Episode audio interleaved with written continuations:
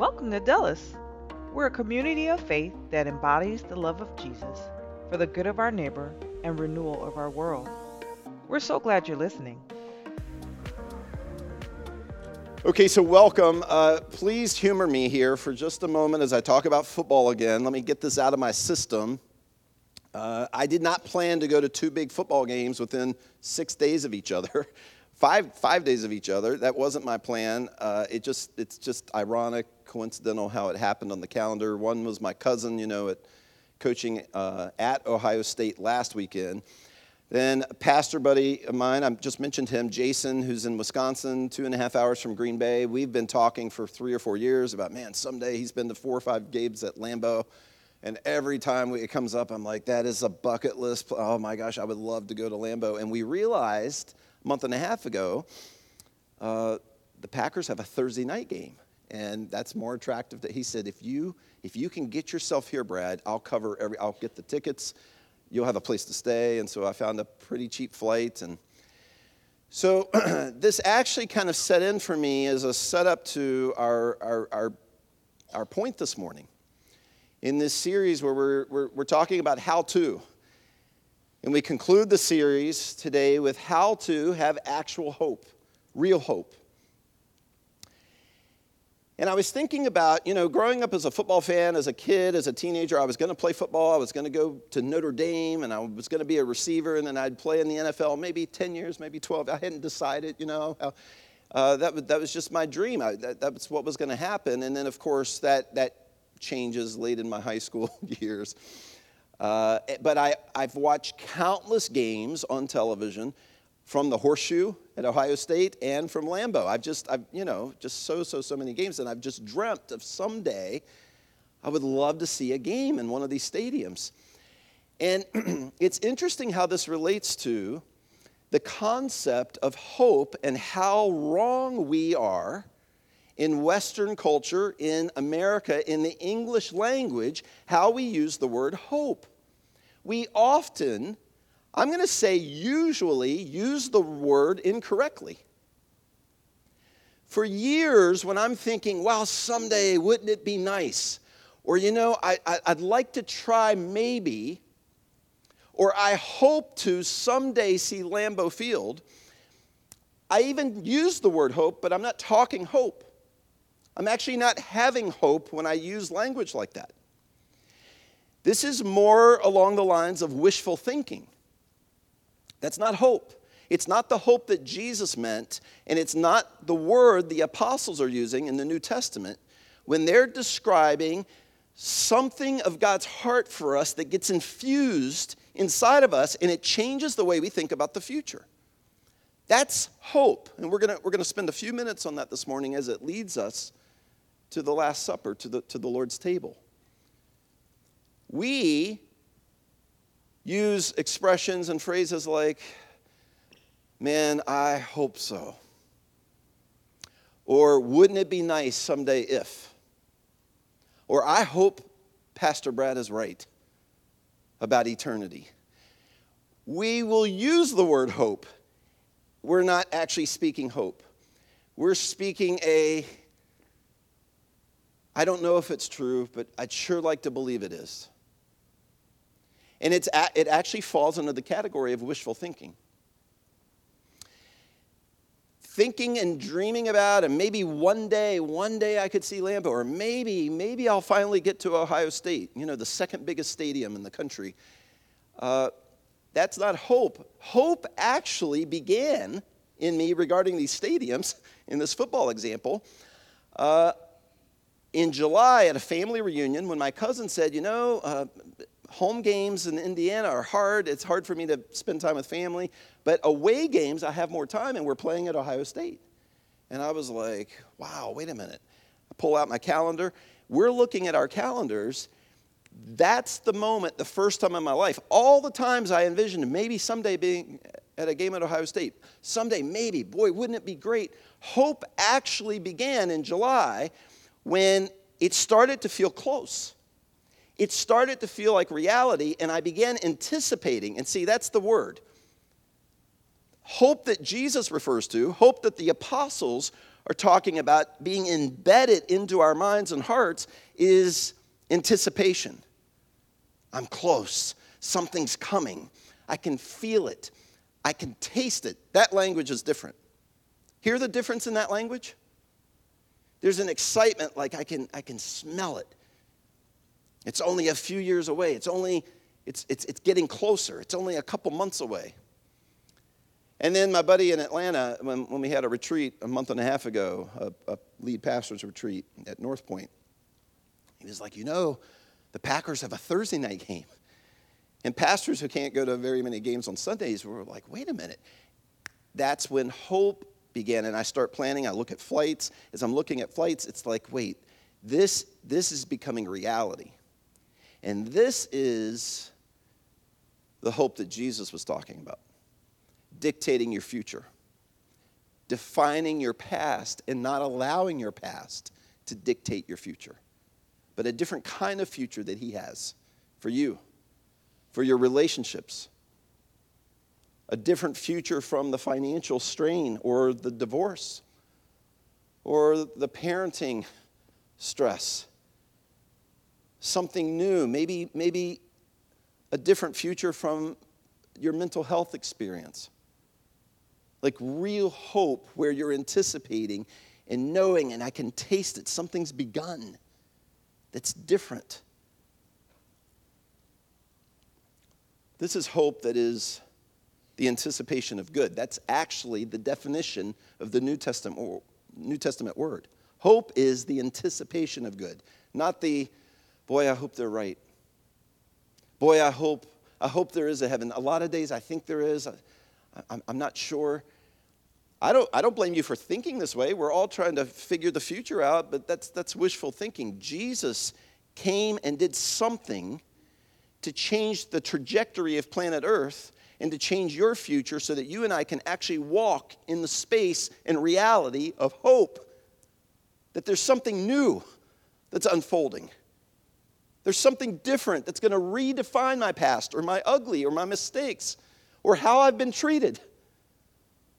He's up to something in my life, and I can feel it. Is feeling the word? I don't know if it's feeling, it's confidence. See, this is the stuff of hope.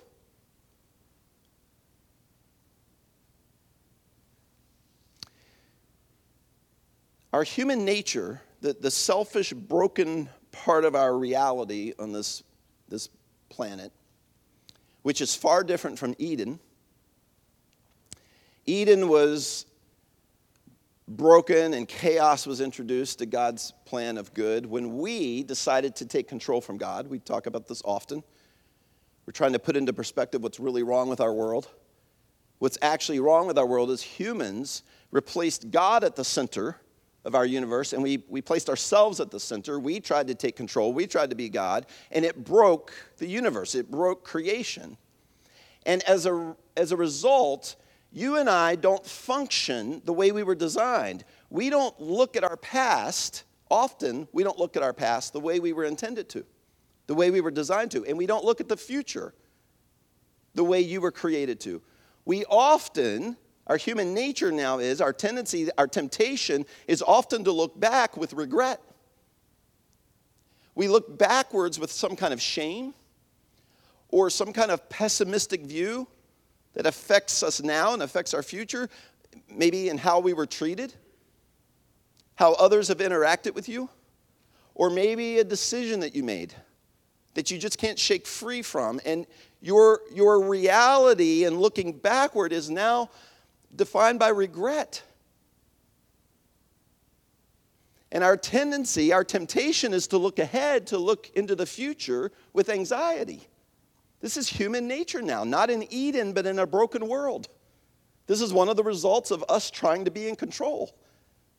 Instead of God being creator, God having the perfect plan, God's timing being right, we want our timing. We want what we want, and one of the byproducts is our heart, our inner thinking, our, our mental view of the future is often one of anxiety. And anxiety poses as fear, and fear poses as anxiety. Sometimes it's hard to separate the two.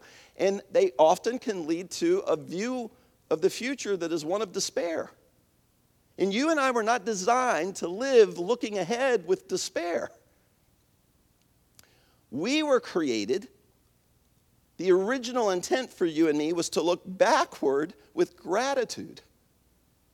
What an appropriate week to talk about that. You were created to look backwards, thankful. And now, even in the broken version of the world that we're in, Jesus and how he renews the ugly and the pain and the hurt, we're, we're, we're able to look back, even at hurt and broken situations, with gratitude because we see what God is, what he's turning the ugly into what he's taught us, how we're growing. Jason and I, in our drive from his house a couple hours north to, to Green Bay, we got into this conversation about just a hurtful, challenging part of my uh, not too distant past. Five years ago, went through a real painful experience. And, I, you know, I, I, got to some point in the story, I said, but Jason, you know, we're, we're talking about the past. I've got to say this. I wasn't even thinking about my message today. I really wasn't. It, it, just, I said, I've got to tell you, the way God does what he does when we allow him, now Amy and I just have this, it's so odd. I wouldn't have thought this five years ago, but I'm grateful for it. I'm grateful for this experience. What we've learned, some of what I've learned about my leadership, some of what, it just, I'm grateful to see how God, again, just walks with us in such a way to say, no matter what you go through, I've got you. And there's something sweet about that, Jason. You know, like I, it's so odd that I'm describing this, you know, this hurtful moment in my life, but I'm, I'm now just thankful to God. We were intended to be creatures who look backward, look into the past with gratitude. And you know where I'm going with this. We were designed to look ahead, to look at tomorrow, to look at the next 10 years with hope. We talk often here about these recent studies that are coming out of so many universities and so many surveys. It's, just, it's, it's overwhelmingly consistent how this is the most anxious generation that America has ever seen, maybe the world has ever seen. We become more technologically advanced. We, that there's this idea of modernism uh, evolution modernism, where we keep evolving in, in advancements in technology, and yet it is seemingly having no change on the human heart in our ability to be divided and to hurt one another. And God wanted you and me all along looking ahead with anticipation. This was designed for you and me. And so many people, all they can see is sometimes warped and defined because of their past. They see an anxious future. Scripture talks a lot about hope. It's like this new experience, this new reality that arrived with Jesus. It's not a wishful thinking, it's not just this religious concept like, try to be positive. I think that's what we hear a lot. Maybe, maybe that is what you heard maybe in, in your church experiences. You know, just try to be positive. You're, you're a follower of Jesus. You need to try to put on a happy smile. That is not the context of hope that we are presented with. Jesus came with this new experience that now, even in our broken world, and the challenges you're going to face with a boss or work or at school, with friends that disappoint you, there is still this reality because of something remarkable Jesus has done that changes everything about the future. Yes, eternity, but yes, tomorrow and this week, where you don't have to be imprisoned by fear or the anxious thoughts of what could go wrong again or what may not happen or how you may be treated. There is a God who has come into your life and has he loves you so much, regardless of your past, what you've chosen, who you thought you were. He has a future for you that is good. And if you go back to Eden and we look at God's creation, it was good. And the second day was good. Every aspect of what God created was good. And then he comes to human beings and men and women. And we were made, unlike anything else in creation, in the image of God, and we were very good in the sight of God. That adjective, very good, this emphatic, good, good, it's remarkably beautiful and good, all that I've made. And the pinnacle of God's creation were human beings. And Jesus has come to restore and to begin moving us back to this place where we can actually anticipate good in the days ahead, in our future. And in Scripture, in all the descriptions, all of the teachings of hope and this new view and this new reality, there's just two. In just a few minutes here, there are two very short examples one from Paul, one from Peter. And I actually want to focus on two adjectives they use. So the first is from Peter. This is in 1 Peter chapter 1. This is what Peter says in describing this hope not a, hey, try to be positive, people of God, young church. Peter's not writing some kind of like mental exercise here. He's talking about a new reality that we become possessed with that's outside of our own ability to just conjure up happy thoughts. He's, he's talking in this context here about hope that is a completely different view of the future. And he says, Praise, he starts with gratitude. Praise be to the God and Father of our Lord Jesus Christ. In our Father's great mercy, He has given us new birth into a living hope through the resurrection of Jesus Christ from the dead and into an inheritance that can never perish or spoil or fade. These can sound kind of like church words like perish or spoil. Peter is using this provocative language in his day to say, an event has happened because of God's great mercy. He sent his son. God has come into our world and he conquered death. He took on death. He took death unto himself and all kinds of death. Not just your future old body death, he took the death of relationships, the death of mistakes. You experience death in your life from in your dreams in your confidence to interact with people, in your view of yourself because of choices you've made. He took all of our death on the cross. And because of his resurrection, now one who has power over dead things and things that limit and hold back humans, we have a hope that's living, it's pulsating. It, it, it affects you in your drive home after the conversation with the boss who's a bully or who's an egotistical, selfish, fill in the blanks. I mean, or after the hurt or the, the broken marriage. There's something now that's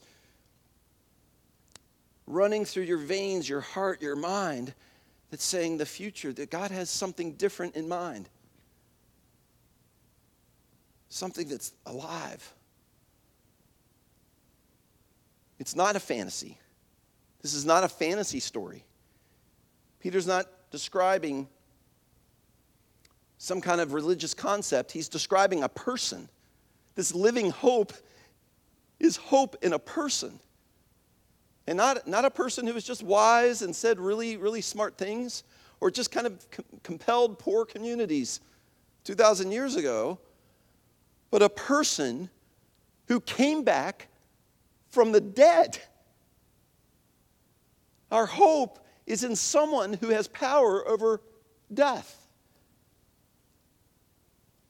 who has power over humanity's broken and failed and diseased, hurtful experiences.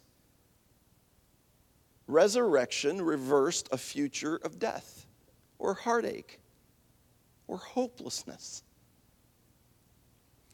On my flight uh, home a couple days ago, I, I, flew out of Chicago and uh, sat next to this woman.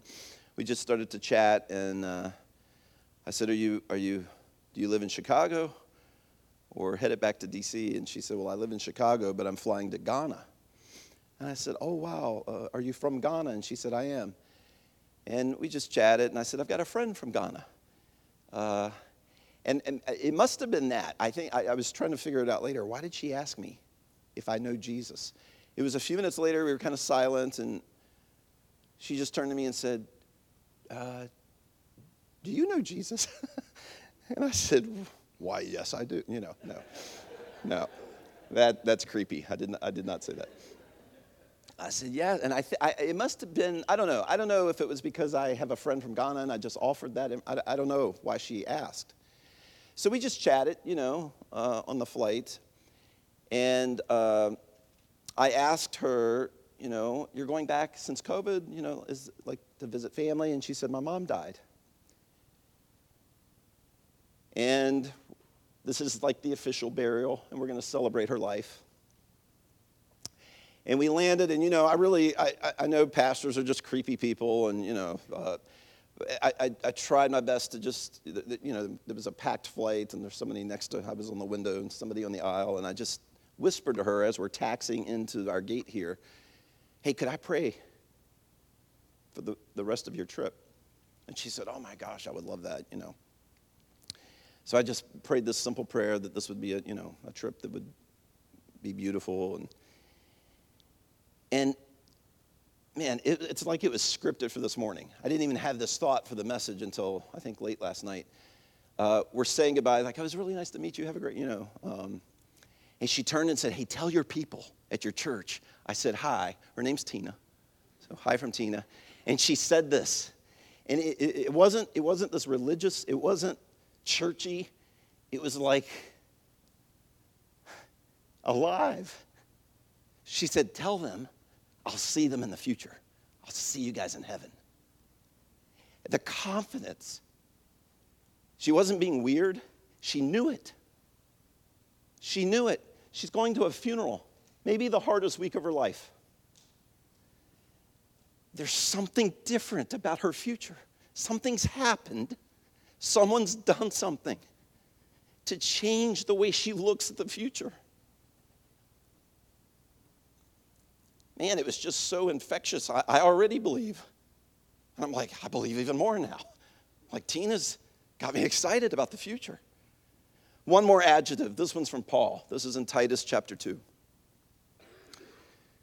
As we wait for the blessed hope. Now, this can sound super churchy. The word blessed, blessed, I actually don't use this word very much. Um, it's, be, it's becoming in English kind of more religious, we don't use it in everyday language, you know, like maybe 100 years ago, but, but it's a powerful word. Blessed means good is done. May good be upon you. May something effective, it's, it's like tangible. It's not like, hey, well wishes for your life, or uh, I'm manifesting good for you. I just think that's kind of a crazy statement. It's, it's a, when someone says, may you be blessed or blessings upon you or something. It's a may something effective and tangible that is good be on your life. That's, that's what the word blessed or blessed means.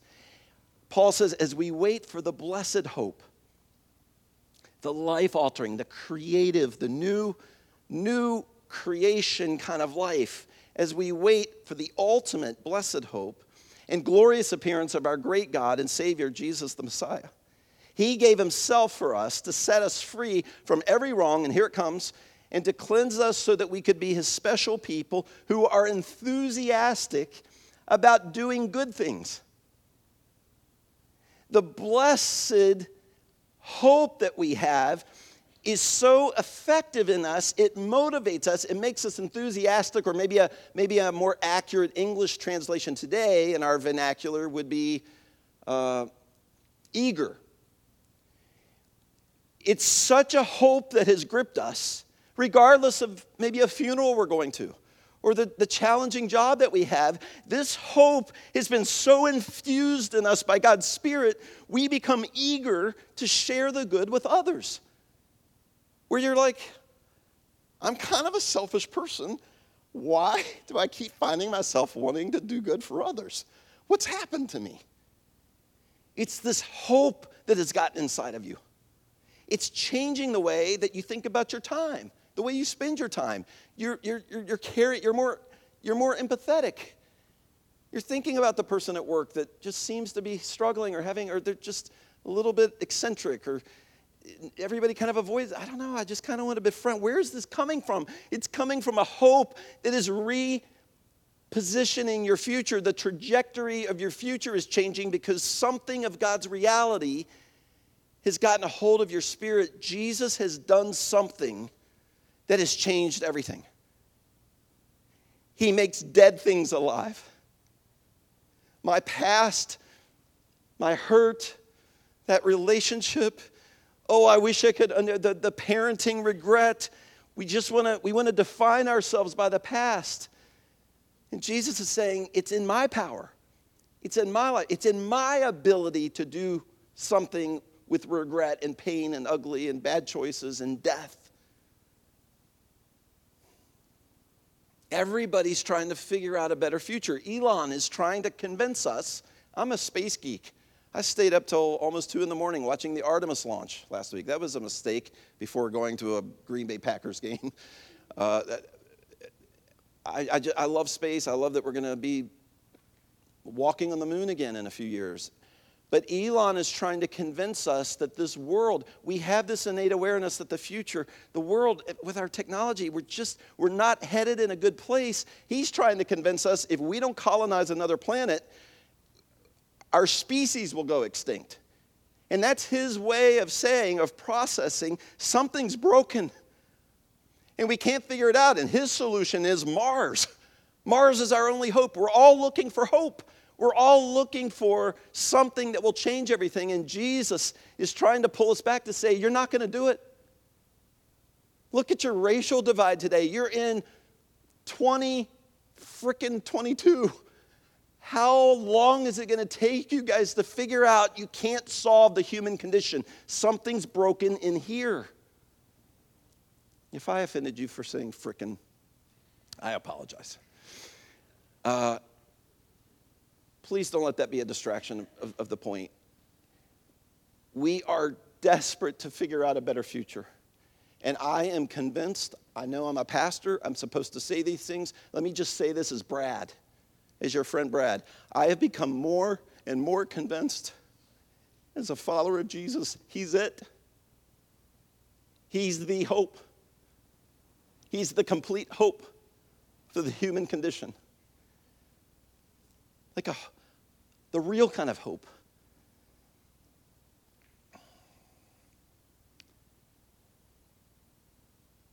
There's a link between hope and dreaming you may not think of yourself as a dreamer, or maybe you've lost the ability to dream.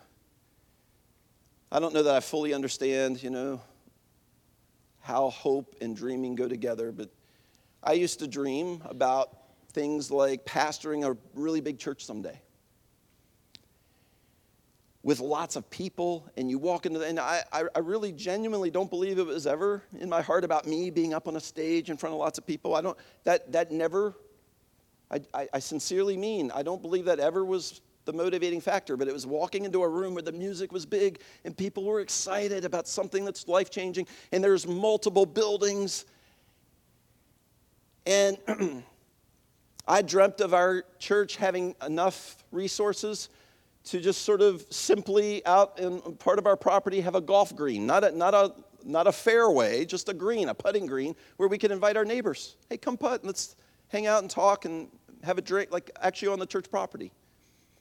And there's nothing wrong, of course, with big churches or lots of people or the music that's pulsating when you walk in or the, the excited. There's nothing wrong with a church that might have a golf green so their friends can invite, you know, they can invite their friends or neighbors to come just hang out. And, but my dreaming, my thinking about the future has, as I, as I walk with Jesus more as I learn more of his heart. And maybe, maybe we'll be a super big church someday, or maybe we'll have multiple buildings someday, or even a golf green. I, that, that's not the point. I, the point is what drives my dreams or my look at the future now. It's things like this, and I'm going to go through this list quickly. I dream of my girls making a difference in the world. I spend a lot more time thinking about that now than walking into a room where it's just the momentum is palpable, you know, that kind of thing. And I don't know if my girls will make a, a difference in the lives of 10 people or maybe, maybe one. But boy, I find myself thinking a lot about that. Like, how cool would it be? I dream of humans who are united, caring for one another, and who do not choose division. And I wrote in my notes, ever. Is that realistic before Jesus returns? Maybe not. Probably not. But I believe, I'm convinced he's returning. And that will be the reality. And so I dream about it. I think about it. Wow, how amazing it will be when humans do not choose division ever. I dream about being part of a church that reveals to our neighborhoods and the world around us, and maybe this will happen with a few of our neighbors or friends on December 3rd at the tree lighting. Wow, there's, there's a church at Lightridge, and they're trying to help neighbors in need. A church that reveals to our neighborhoods and the world around us that Jesus' church is the most exciting idea on earth. Going to the moon's pretty cool. What's happening in medicine is it's, it's remarkable. It's, but none of it changes the human heart. And Jesus has created his church to be a movement where his reality is experienced in the world. That I dream of being a part of a church that us showing that, revealing that. I dream about meals with friends who laugh together long into the night. I think a lot more now about those kinds of things than the kind of stage I walk up on. Or how many seats are filled, or I mean, how amazing would that be if every seat in this room was filled someday because Jesus has become compelling by you and me to our neighbors and friends?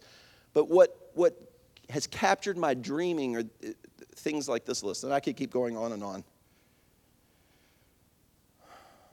I dream about people experiencing no more pain, no more death, no more heartbreaking goodbyes. Again, that's not going to happen until after Jesus returns, but it's going to happen. I'm going to get to experience that. And it just it changes the way I look at challenges and tomorrow and and so this brings us to this table. In just a moment, yeah, and, and band, I'm going to invite you to come. The band's going to close our morning out here. In just a, just a moment here, I'm going to invite you to stand and come to the table and take back to your seat a piece of the broken bread and the cup of juice. The reality that Jesus did not come here to create some religion and there's going to be crucifixes hanging in cathedrals all around the world because he wants religious people thinking about these mysterious acts in history that we don't fully grasp, but they're important. Jesus came to go to that cross to take from you your own death, selfishness, your human tendencies that you were not designed to choose or walk in. And he came to take on that cross your hopelessness and my hopelessness.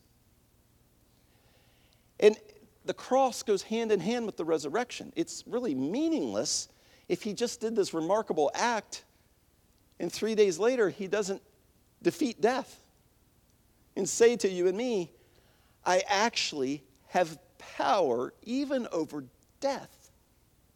The death in your life, the death, things that will eventually physically kill you. I have power over that now but I have power over every kind of death. And if you choose me, you choose my life, you will begin to walk in hope. You will begin to walk in an anticipation that my past, my choosing, challenges, the boss, the job that I, parenting, mis- there's something new happening in my life. And it's so good, I want to share it with others. And so the table is an invitation. It's not much drama in it this morning. We're not going to use really important mood music. We're going to just we're going to stand. And if you choose to walk into this space of hope, a hope that you can't create for yourself, and no company and no technology is going to accomplish it. A person has done it. He's our God and He offers it to you freely to consume the hope that He offers you, then the invitation is for you and me. Like He offered to His disciples that night to come to the table and take of the piece of bread and the cup of juice that represents his spilled blood. So, with that, you're invited. If you'll stand. And if this is a choice of your life or you know this is the moment that's right, I invite you to the table. Take the elements back to your seat, and in just a couple of minutes, I'll lead you in the eating and drinking together. You're invited to the table. It still amazes me that the disciples didn't get it. We have paintings. We have a, a family here at church that just got back from Italy. And the Renaissance could maybe be defined by so many paintings of that moment at that table. It was such a ingenious design of our God. The disciples couldn't get it on that side of the resurrection. Your body, what? You're about to defeat Caesar. They're still thinking political overthrow. They, they, they couldn't grasp the concept that Jesus was going to give up his life by taking on our death and overthrowing death. And within 40 days, we're, we're hearing from the apostles this is a who could have conceived what the plan was? And so, with that, it's a symbol. It doesn't minimize the significance or the sacred of this moment. To understand that this represents the broken body of Jesus. When he says consume, take into you, we're saying, Jesus, possess me with a different view of the future. One that actually anticipates good in every situation regardless of the circumstance, I know you're at work because I know your power. And so, with that, we eat together.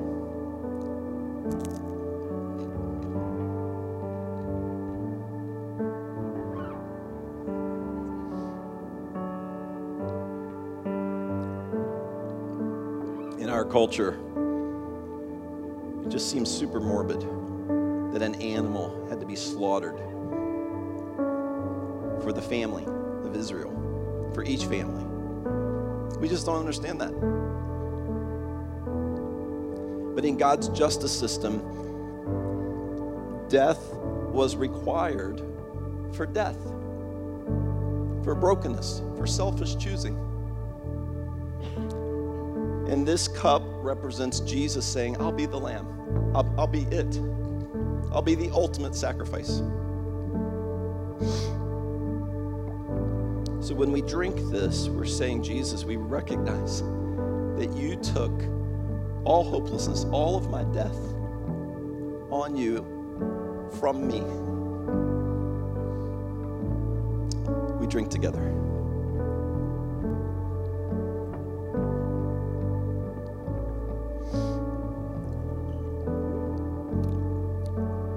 Jesus as we we finish the words of the song.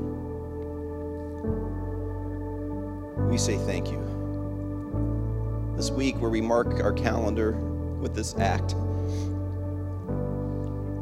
what greater gratitude could we have but for a God who stood in our place so that we could be people of hope, true hope. Thank you.